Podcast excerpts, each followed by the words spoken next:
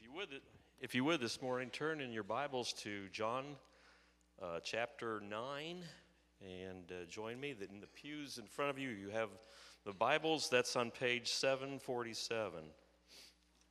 John chapter 9.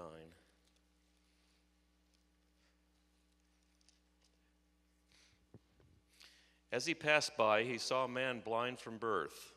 And his disciples asked him, Rabbi, who'd sinned, this man or his parents, that he would be born blind? Jesus answered, It was neither that this man sinned nor his parents, but it was so that the works of God might be displayed in him. We must work the works of him who sent me as long as it is day. Night is coming when no one can work. While I'm in the world, I am the light of the world. When he had said this, he spat on the ground and made clay of the spittle and applied the clay to his eyes and said to him, Go wash in the pool of Siloam, which is translated sent. So he went away and washed and came back seeing. Therefore, the neighbors and those who previous, previously saw him as a beggar were saying, Is not this the one who used to sit and beg? Others were saying, This is he. Still others were saying, No, but he is like him. He kept saying, I am the one. So they were saying to him, How then were your eyes opened? He answered, The man who is called Jesus made clay and anointed my eyes and said to me, Go to Siloam and wash. So I went away and washed and received sight. They said to him, Where is he? He said, I do not know. They brought to the Pharisees the man who was formerly blind. Now it was the Sabbath on the day when Jesus made the clay and opened his eyes. When the Pharisees also were asking him again how he received his sight, and he said to them, He applied clay to my eyes, and I washed, and I see. Therefore, some of the Pharisees were saying, This man is not from God because he does not keep the Sabbath. But, that, but others were saying, How can a man who is a sinner perform such signs? And there was a division among them. So they said to the blind man again, What do you say about him since he opened your eyes? And he said, He is a prophet. The Jews then did not believe it of him, that he had been blind and had received sight, until they called the parents and the very, of the, of the very one who had received his sight, and questioned them, saying, Is this your son who you say was born blind? Then how does he now see? His parents answered them and said, We know that this is our son and that he was born blind. But how he now sees, we do not know, or opened his eyes, we do not know. Ask him, he is of age, he will speak for himself. His parents said this because they were afraid of the Jews, for the Jews had already agreed that if anyone confessed him to be Christ, he was to be put out of the synagogue. For this reason, his parents said, He is of age, ask him. So a second time they called the man who had been blind and said to him, Give glory to God. We know that this man was a sinner. Then he answered, Whether he is a sinner, I do not know. One thing I do know, that though I was blind, now I see. So they said to him, What did he do to you? How did he open your eyes? He answered them, I told you already, and you did not listen. Why do you want to hear it again? You do not want to become his disciples, too, do you? They reviled him and said, You are his disciple, but we are disciples of Moses.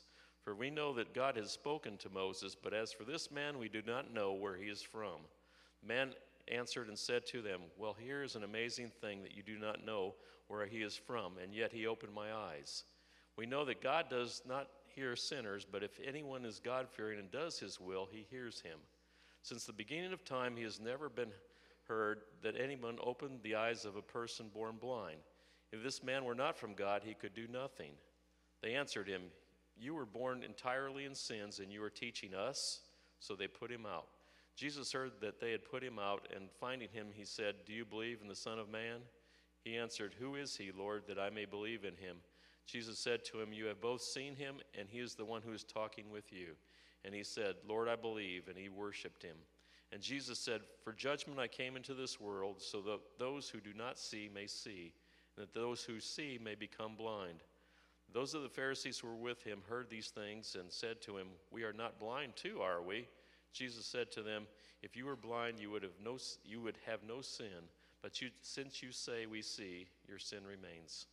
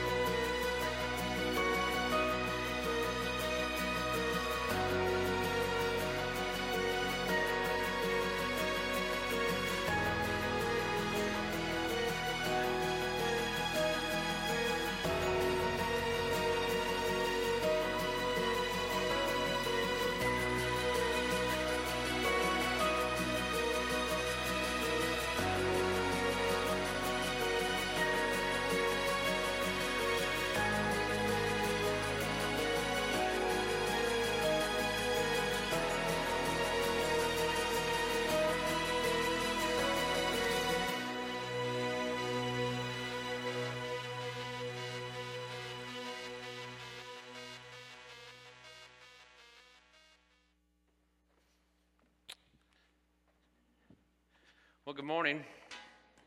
I was driving in this morning and thinking about all, all the kind of all the different sacrifices that go into even just putting on a, a normal worship service on a Sunday morning, and ultimately the the chief one is just the sacrifice of God's Son on the cross. That's the one we sing about, the one we talk about, it's the one we proclaim. Um, it's it's found, the foundation of everything that we do. But if you think about um, all the sacrifices that, that followers of Christ made to preserve the word, um, to pass it down from generation to generation. The, the sacrifice followers of Christ made to take that message that started in Jerusalem is now spread all over the world so that you may know the hope and truth of Jesus. The, the sacrifice of, of a handful of people 104 years ago who planted this church, the sacrifice of people's money to, to pay for this miraculous, awesome building that we're in, the, the sacrifices so many people poured into just to make today possible. Uh, and one of those sacrifices, especially on Memorial Day weekend, that we think about is just the sacrifice of, of people who served our country so that we can be here this morning without any fear of persecution or prosecution or any, any sort of thing that, that followers of Christ have to gather around the world in secret. And, and, and we understand that um, our freedoms have been bought with a price, both our spiritual freedom and, and our uh, national freedom. And so, this morning, just briefly, I want to take a moment. If, if you are active in the service now, if you're a veteran or if you're a, a, family member of someone who gave their lives to this country, anybody in those three groups, would you stand right now around this room, please? And then, church, can we just give them a round of applause to thank them for their sacrifice for our country?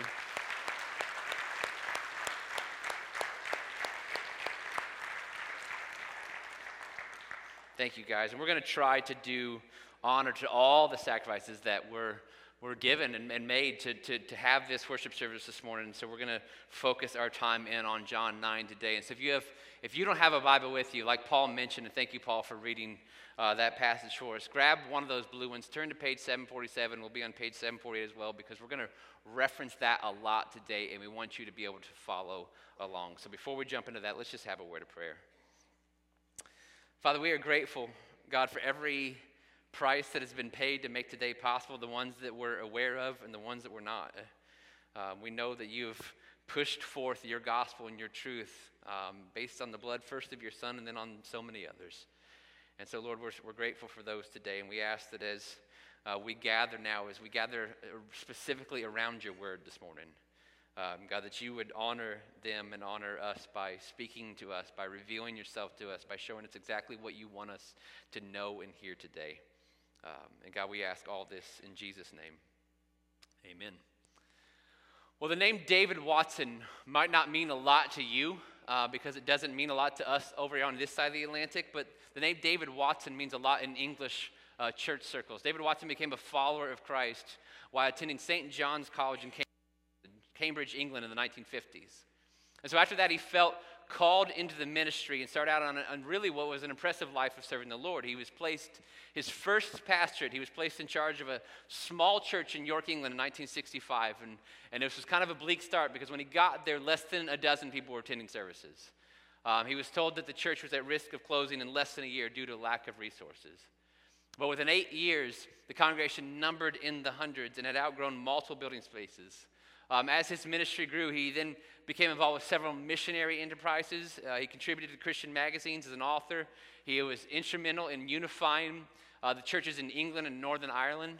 Uh, John Gunstone's a Christian author over there in London. He wrote of Watson that it is doubtful whether any other English Christian leader has had a greater influence in this side of the Atlantic since the Second World War. So, in many ways, his story is just one of immense influence and one of immense success. But in his 40s, Watson was hit with a sudden and unexpected blow. He was diagnosed with cancer, and the doctors told him the prognosis wasn't good at all.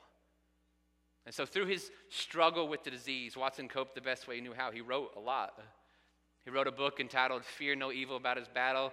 Uh, he wrote other things for magazines. And then on February 18th, 1984, he lost his fight with cancer. And shortly after his passing, Someone going through his personal belongings discovered a journal that he never published, but that David Watson had kept throughout his fight with the disease. And in it, he detailed how God had met him in this fight, how God was, how God had cared for them, the things that God was teaching him, the things that he would learn. It was a very personal journal. He, he, wrote what could be awesome, like little mini sermons. He wrote about how in the gospel that whenever Jesus was challenged by someone who was suffering or about suffering, that they often asked the wrong questions. Because in the Bible, we see the questions that Jesus is being asked about suffering was often why and how. Why did this happen and how are you going to fix this? But those weren't the questions that Jesus was interested in answering, according to Watson. They weren't the questions that he wanted us to ask. The questions that Jesus wanted us to ask were what and who. What is God saying to you through this suffering? And who are you ultimately looking to for an answer to all suffering? Watson wrote in his journal It's sometimes only through suffering that we begin to listen to God. Because our natural pride and self confidence have to be stripped painfully away, and we become aware, perhaps even for the first time, of our own personal needs. Today, in our journey through the book of John, we come to chapter 9, and chapter 9 is somewhat unique in John in, in this aspect. The whole chapter is just one story. And so I want to thank Paul for reading this morning because he read the entire chapter, because the entire chapter is, is, it contains one story. And in this story, what we see is Jesus meeting someone in the midst of suffering. And I know we could go several different directions this morning with this chapter, and we'll touch briefly on a few things, but the main thrust of today comes as a result of what many of you are facing. And so I want us to walk through this story together because I think it gives us a great glimpse into how God views suffering. Because the Bible is clear about this. Suffering is an unavoidable aspect of life. There's no one who goes through this life and avoids it. And so it'd be wise of us, if we're all going to face it, right? It'd be wise of us to learn what Jesus thinks about suffering, how he wants us to view it, and the questions that he wants us to ask as we go through it. And so at the start of John 9, Jesus is traveling and he comes alongside a blind man. And there's a really important detail that John throws in for us in verse 1. And he says, tells us that this man was born blind. So here's what, that's, here's what that means. This means this wasn't some temporary illness that struck this man that may be reversible, may be cured. It wasn't some accident that he, that he had later in life that could be reversed. His entire life, this man had been blind. And so try for a moment, if you will, just, just to put yourself into his shoes, to never once see light, to never see his parents' faces, to never see food or the stars or sunset, to, to walk about all the time in complete and total darkness. And Jesus' disciples, these men who are traveling with him and learning from him, they have a question for Jesus in verse 2. So look at John chapter 9 and verse 2. It says, His disciples asked him, Rabbi, who sinned, this man or his parents, that he was born blind? Now, these disciples ask an interesting question, but it's a question from a point of ignorance. Okay, this was a commonly held belief in their day. In fact, almost all the Israelites believed this that the idea was that if you suffered, it was the direct result of your sin or the sin of your parents. And so this is, it isn't very sympathetic, but this is how they would handle it. Whenever something bad would happen to you, whenever you'd go through suffering, the first question they'd ask you is, What did you do? You angered God somehow. You, you cursed yourself by doing wrong. What, what was it? Now, this is not a biblical teaching.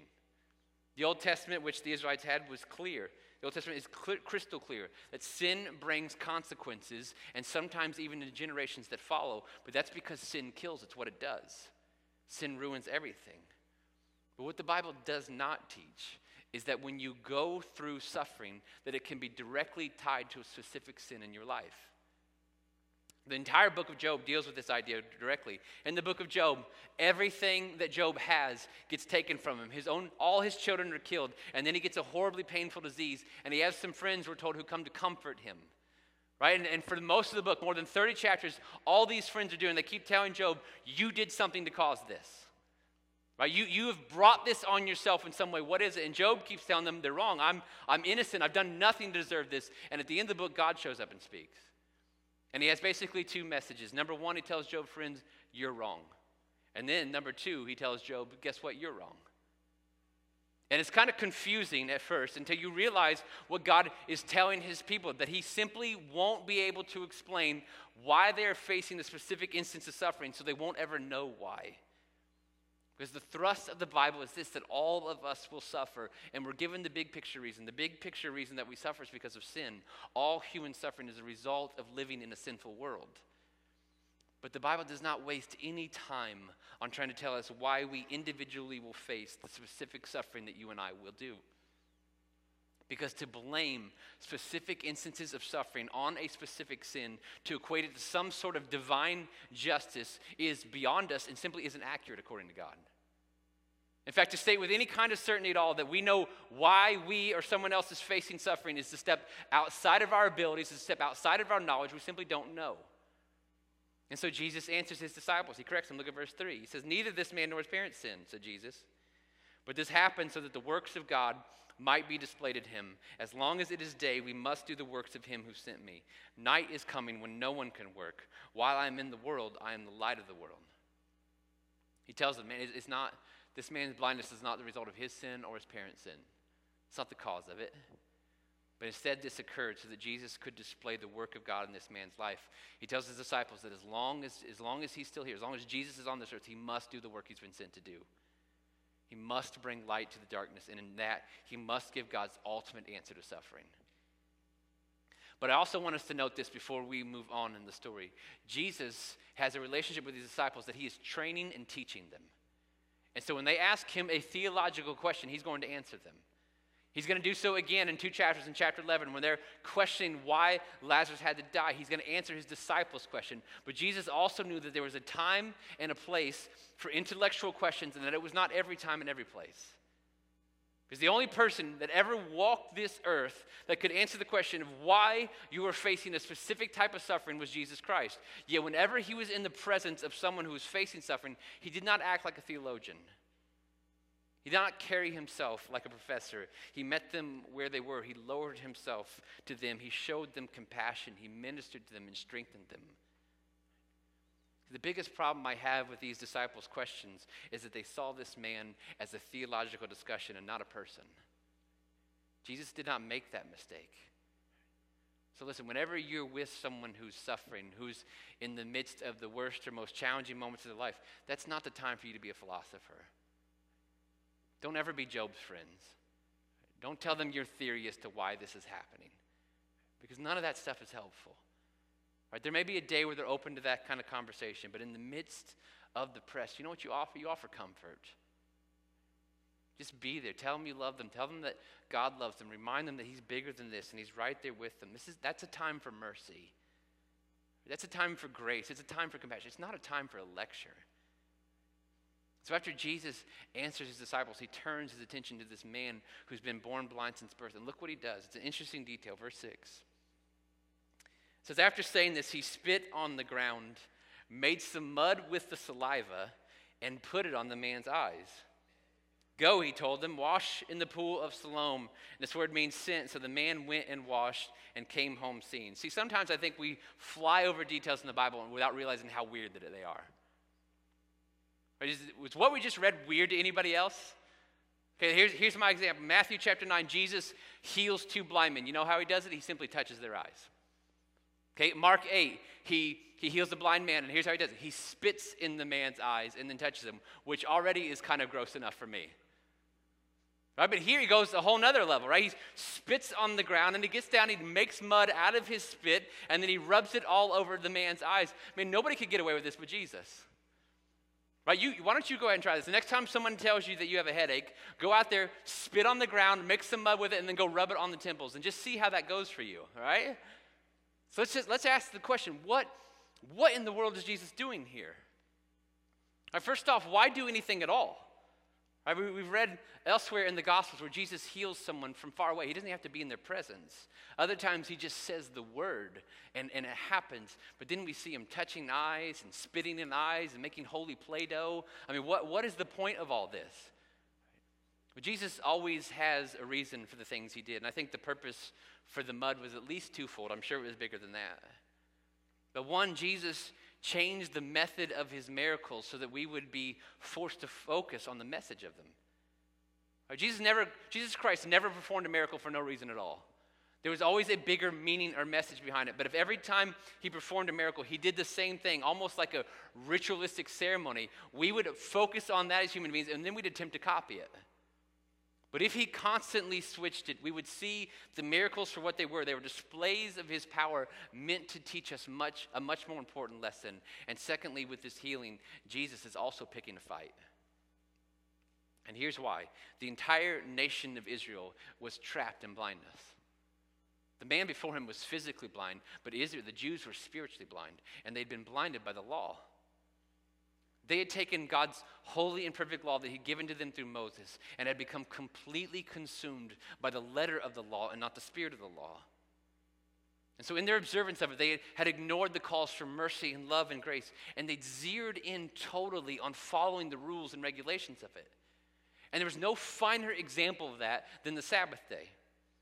Because in the law of Moses, right, they were, they were told that the Sabbath day was the day that was to be holy and set apart. They were not to work on the Sabbath, but instead dedicate it to the Lord. And the heart behind this is super easy to grasp. It's not hard. You don't need a Bible degree. The heart behind it is this that one day a week we are to stop chasing the things of this world. We are to stop chasing our demands and our priorities and our to do list and just take a day to reflect on the goodness of God and worship Him. It should be a day that we honor Him and prioritize Him. Now, ironically, it's become one of the least followed commands by, by Christ followers today, but it's another sermon for another day. Right? We ignore this command far too often. With the Jews, they didn't ignore it, but they missed the heart of it behind it completely. And so, what they did is instead of just giving God a day, instead of honoring Him with it, they zeroed in on that regulation that you should not work on it. And that became their entire focus. And what they did was they wrote, they added hundreds of rabbinic traditions. And these were just rules, things that you weren't allowed to do on the Sabbath day, or else they would label you as a lawbreaker and somebody who didn't observe the Sabbath, which is a huge insult. And it's hugely important to point out, right? That these were not given to them by God. They wrote them in themselves, they added them in. And guess what one of the rules was? That no one should form or knead clay on the Sabbath. And Jesus was aware of this. And look what we're told in verse 14. John chapter 9, verse 14. Now, the day on which Jesus had made the mud and opened the man's eyes was what? A Sabbath. Man, how cool was that? He could have just healed this man. He could have just said the words or touched his eyes, he, he, but he knew what day it was. He knew what the ramifications of this, so he chose to make mud. He is picking a fight. He's causing a divide on purpose because he wants all to see the difference between he and religion. You see, to Jesus, healing this man, alleviating his physical suffering, caring for his soul means more than following a list of restrictive rules. And so, to Jesus, he wants to give this man, this blind man, sight, but not just physical sight. He wants this man to see the difference between human beings trapped and binded by religion in themselves and the difference in the freedom and sight that he brings. And so, what Jesus does is he heals this man in a way that will anger the religious leaders on purpose, and it worked. First thing this man is asked by his neighbors is, How did he heal you? Right? And so he tells them he made mud. And so they tattle and they run this man to the Pharisees and they tell them the story. Here's a man who was born blind since birth, and, and now today he can see, and he's telling us that Jesus is the one who healed him. And look at their first question, verse 15.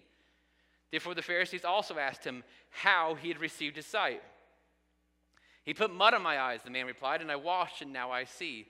Some of the Pharisees said, This man is not from God, for he does not keep the Sabbath. But others asked, How can a sinner perform such signs? They were divided. Now, did you see the insanity in that? I mean, think about it. There's, they were just told that Jesus healed a man who had been born blind. He was blind his entire life, and now he can see. And most of them, when they heard that story, all they could notice, all their brain picked up on, was he made some mud. It's the only detail they got. And so their conclusion is well, he can't be from God because he didn't keep the Sabbath. What are they talking about? Right? This, I mean, I'm trying to equate it today. This would be like if someone in this church had been blind their entire lives and they came in next Sunday and all of a sudden they could see. And we'd all just be blown away and we'd ask them, wait a minute, how, how in the world does this happen? And they tell us it was Jesus. Jesus Christ appeared to me and he told me that I'm to go to Kroger and buy 16 cans of beans, and 16 specifically. And then he told me to go pay for them in the express lane. And then I walked out, and for the first time in my life, I could see. And if we were like the Pharisees in the stories, we'd say, Wait, did you hear that? He told you to pay for 16 items in the express lane when the sign says 15 or less? He can't be from God, he's a rule breaker. And yes, I know that's a stupid, stupid analogy, all right? I get that. But I couldn't come up with a better one, all right? And secondly, listen, it's no less dumb than what the Pharisees did. There is a man standing before them telling them that Jesus healed his eyes that, he that, that could not see since he was born, and most of them chose to focus on the fact that he made some mud. I mean, this is idiocy. And now the Pharisees smell blood in the water. They, they want to go for the kill. They want to be able to trap Jesus in this Sabbath breaking shame and would help a lot if they could just prove that this healing wasn't legit. So they're going to do some background work and they call in the man's parents and they ask the man's parents, Is this your son? Is this the one that they, everyone's saying was born blind? How, how is it that he can now see? And his parents, listen, I'm just going to be honest with you. His parents were not a beaming light of courage here. They, they don't lie, they, they tell the truth, they answer the questions, but boy, do they chicken out. Because see, word has gotten out that the Pharisees hate Jesus. We're told in verse 22 that anyone who said that Jesus was the Messiah was going to be put out of the synagogue. And that might just be a phrase you, but that, that was excommunication. And this throwing out of the synagogue came with some consequences. Because if you were in the first century, you were thrown out of the synagogue, not only would you not be allowed to attend the synagogue or worship, but you would also be cut off from much, if not all, social interaction. You'd then be seen as outcast and labeled as a heretic and a false teacher about God. And so, what would often follow being thrown out of the synagogue is that person would then become a victim of violence, and those carrying out the violence against them would believe that they were serving God with it. So, this was a pretty big threat. And in light of that, his parents play it really safe. They're like, yeah, that's our son. He was born blind, but how this happened, we don't know. He's a big boy, ask him. Right? If you're this guy, you think, geez, mom and dad, thanks for that. You really stepped up and threw all the pressure back on me there, didn't you? Right? Because what's happened now is these Pharisees didn't get anything they were looking for, and they're even angrier now. They can't discredit the miracle. In fact, it was confirmed.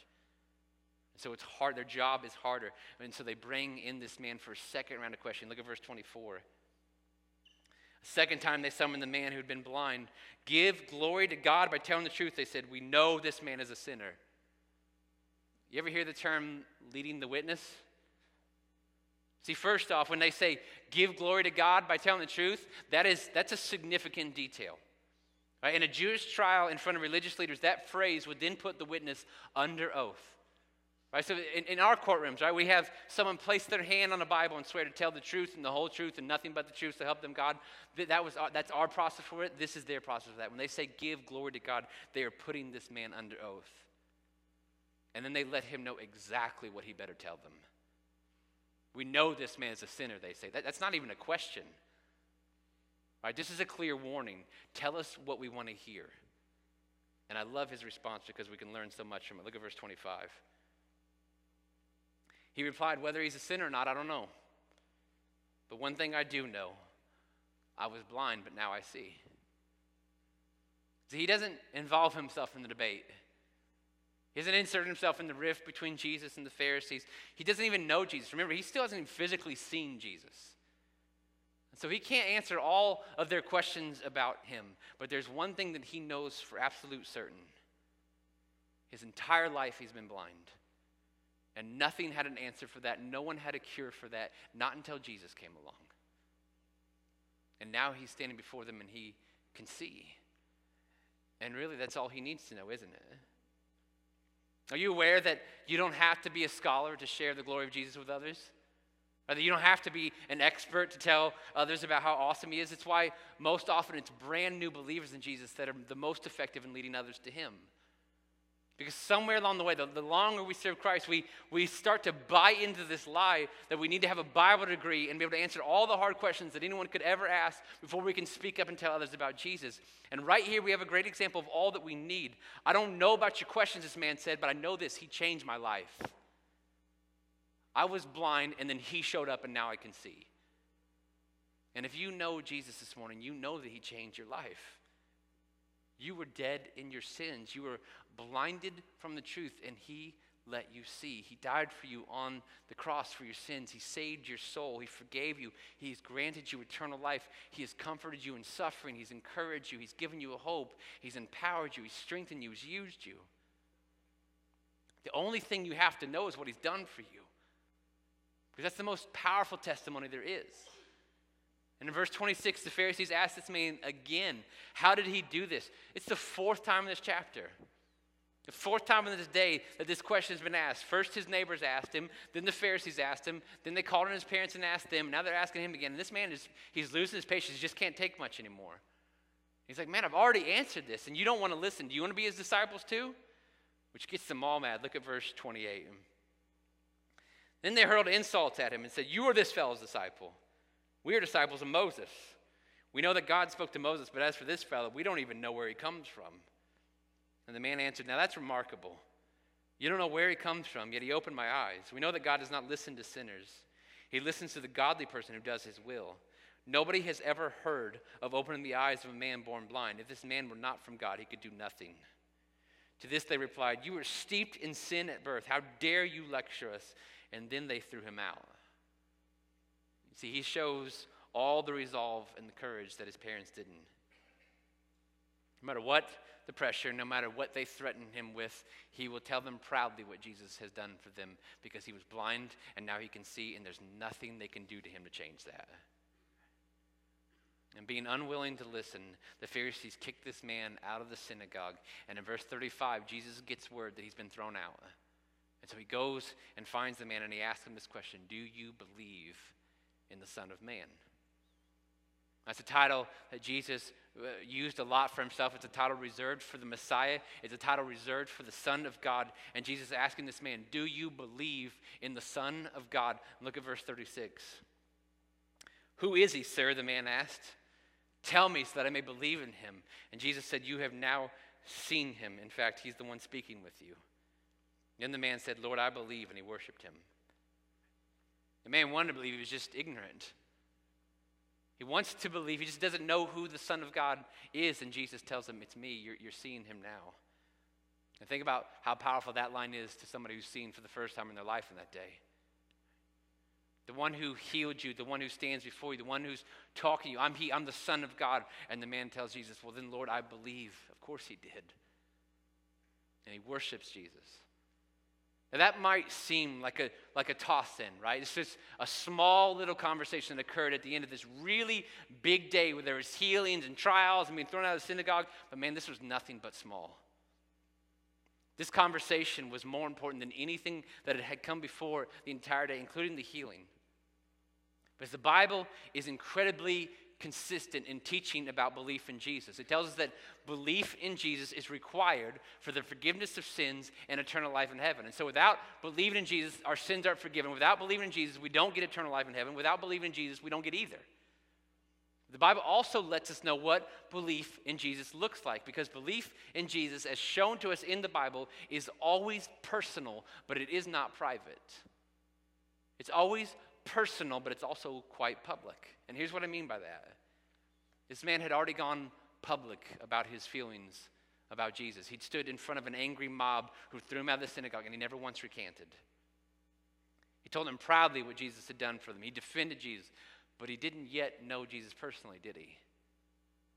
He even admitted it, right? He said, Whether this man's a sinner or not, I don't know, the man told the Pharisees, which is why Jesus circled back and found him because Jesus wanted to tell this man who he was. He wanted to reveal himself to him. He wanted to show himself to this man so that he would believe in Jesus and worship him because no one could make that decision for him. See, it was possible without this second conversation, it was possible this man could live the rest of his life seen and then die in his sins. And Jesus didn't want that. More important than physical sight was spiritual sight. And so, after granting this man his physical sight, he came back to him to enlighten his mind and enlighten his soul. I am the Son of Man. I am the Messiah. I am the Son of God. Do you believe in me? And the man did. And what I'm arguing today is that is, that, that is way more important than the rest of the chapter because belief in Jesus is incredibly personal. Your parents cannot make this choice for you. Your friends cannot make this choice for you. Your church cannot make this choice for you. You and you alone have to decide do you believe in Jesus or not? Nobody can do that for you. It's personal, but it also isn't private. If Jesus died on the cross for me, if he took on my penalty, if he forgave my sins, if he granted me eternal life forever, I am not to keep that to myself. Right, after all that he did, he's to become the most important part of who I am. I should live my life for his glory. I should become a part of his church to get more and more of him in my life. I should read his word to know him more and more intimately. I should obey him by being baptized and aligning my life with his teachings. I should be willing to tell others about what he's done for me. And yes, to some of you, this might come easier. To introverts, parts of that is hard, but man, he's worth it, is he not? This man in John 9 was willing to be kicked out of the synagogue and face persecution, and that was before he even knew Jesus personally. Because our faith in Jesus is immensely personal, but it is not private. And in order to have this belief, in order to experience his grace and love, we must become aware of our need. And that's the one last lesson that Jesus has for the Pharisees in this chapter. Look at verse 39. Jesus said, For judgment I have come into this world, so that the blind will see, and that those who see will become blind. Some Pharisees who were with him heard him say this and asked, What, are we blind too? And Jesus said, If you were blind, you would not be guilty of sin. But now that you claim you can see, your guilt remains. Jesus says that he part of his reason for coming to this world was not only to give sight to the blind, but also that those who see would become blind. And the Pharisees get all offended again. They're asking, What are you saying? We are blind? And that's when Jesus explains what he meant. He says, The only reason that you're blind is because you claim you can see. And I want you to think of that line as you think back over the entire chapter and this entire story. Their blindness is everywhere, and they're the only ones who can't see it. This should have been a miraculous day for them. They have in their midst one of the most amazing things that they would have ever seen a man blind since birth having been healed, and he's standing in front of them. And instead, their entire focus on, in the chapter is on how this happened, and not just how, but was one of their precious Sabbath laws broken in the process. And not one time do they stop to consider this who is this that heals a man who's born blind? I mean, we got a guy walking around our city who's, who's has the power to heal blind people. What do we do with that truth? Those thoughts never cross their mind. And the reason they don't is because they don't see themselves as needing anything. Listen to the way they talk about this. They are disciples of Moses. They have the law. They're the religious elite. They are superior. They have the authority. And yet, when Jesus comes along, who's greater than Moses, Jesus, who fulfilled their law in every single way, Jesus, who's the supreme ruler of all creation, Jesus, who is their authority, Jesus, who is literally God in the flesh, they were blind and could not see him, and they were blind because they didn't believe they needed him. You see, one of our biggest hurdles to Jesus is our inability to see our need for him. We can go years through this life and just think that we're okay. We got some kind of deal with God. We've negotiated this sort of plan with Him. We're not against Him. We, we just don't need Him right now. And the most gracious thing that God can ever do for you is to show you your need of Jesus. And sometimes these go better than others. Sometimes He does this through a friend. Sometimes He does this through worship service. Sometimes His word breaks through. Sometimes He uses His Spirit to draw you to Himself. Sometimes He reveals Himself through other people. But sometimes, sometimes it's through suffering. But make no mistake about it, every single thing that God has done in your life, every success and every failure, every victory and every loss, every time of peace and every struggle, every move, every job, every person, every sunset, every conversation, every moment, everything that God has done in your life is so that you would see Him. So that you would see Jesus, that you would see your need for him, that you would believe in him, and that by believing in him, you would find your purpose and forgiveness, and you'd find hope and joy in eternal life. And there's nothing that God would not trade for that. There's nothing that you can experience in this short term, temporary life on this earth, no matter how bad, that is not worth that for God. Because God knows that if, that if this stage wasn't a timeline for eternity, that your life would just be a tiny little speck that you couldn't even see. So he would use everything in his disposal to get you to him. For this man in John 9, I can't even begin to imagine the pain and confusion of being born blind. I can't begin to imagine the years of going through life, not being able to see, not being able to enjoy just simple pleasures that we all take for granted, but it was the very thing that Jesus used to bring him to himself. And so for the last 2,000 years and for the rest of eternity. I know what the Bible tells me. The Bible tells me that, that, that the, the moment his life on earth ended, he was ushered into an eternity of perfection and bliss with Jesus, a place where there is no more shame and no more suffering and no more blindness and no more illness and no more death. And if we could ask that man today, would he trade in the blindness to be born healthy? He would tell us, What are you, crazy? It was so worth it. Because what God is always up to is He's always preparing people for eternity. We're asking why He's doing things here. It's always with eternity in mind, it's the work He's always up to. And in that work, He's revealing Himself to us. So if you're in the midst of suffering this morning, I want to compel you to start asking the right questions.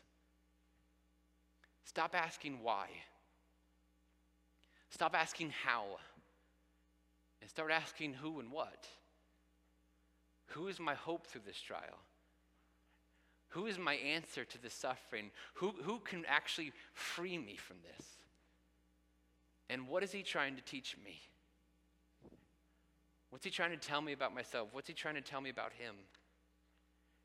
Once you start asking the right questions, you're going to find that Jesus is your hope, that Jesus is your answer, that Jesus is the one who, yes, can heal you here temporarily if he so chooses, but most importantly, Jesus is the only one who can heal you forever in heaven. And he is using this trial, he's using this period of suffering in your life for the same reasons he uses every single thing that comes along your way. He's revealing himself to you. He's teaching you something about him that you don't yet know. He's showing you depths of his love and mercy that you haven't yet experienced. He's expressing his power and grace in your life in ways that you haven't yet seen, and you will be, no matter what this is, better off for it. So, do you believe? Do you believe first and foremost in Jesus? Have you personally believed in him and made him the Lord of your life? And if so, are you trying to hear him now? Are you listening? Are you aware of his presence? Will you, will you put your focus on him? After David Watson died, his journal was filled with entries of him seeking after the Lord. One of the most powerful they found reads like this He wrote towards the very end of his life Through the unexpected diagnosis of cancer, I was forced to carefully consider my priorities in life and to make some necessary adjust, adjustments. I still do not know why God allowed this cancer, nor does it bother me. But, he writes, I'm beginning to hear what God is saying, and this has been enormously helpful to me. So I don't know in a room beside, I don't know everything that you're facing today. I don't know all that stands in front of you, but boy, do I know what you need. More than anything else, whether life is hard or good right now, more than anything else, you need Jesus. More than anything else, regardless of where you're at, you need more and more and more of Him in your life. Will you submit to what He's doing? Will you open yourself up to what He's trying to tell you? Will you give yourself to Him in this? Let's pray.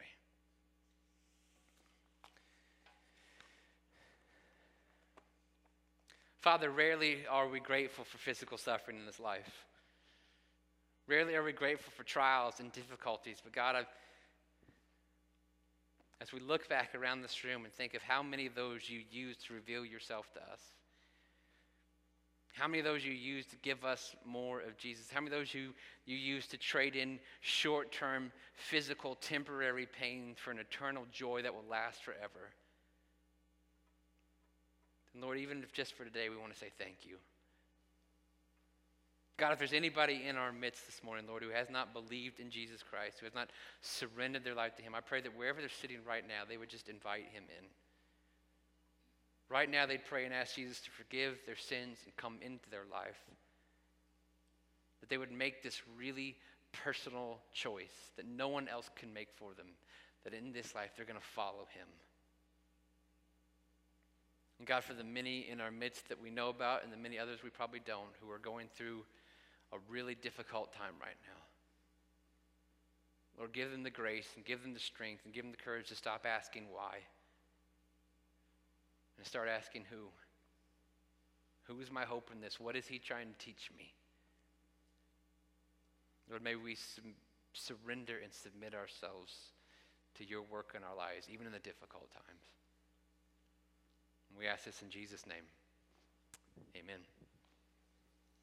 During this last song, I want to invite you guys to uh, just take this time to reflect on what God is doing in your life. Um, maybe respond to the call He has in your life. But um, if you know the song, feel free to sing along. Um,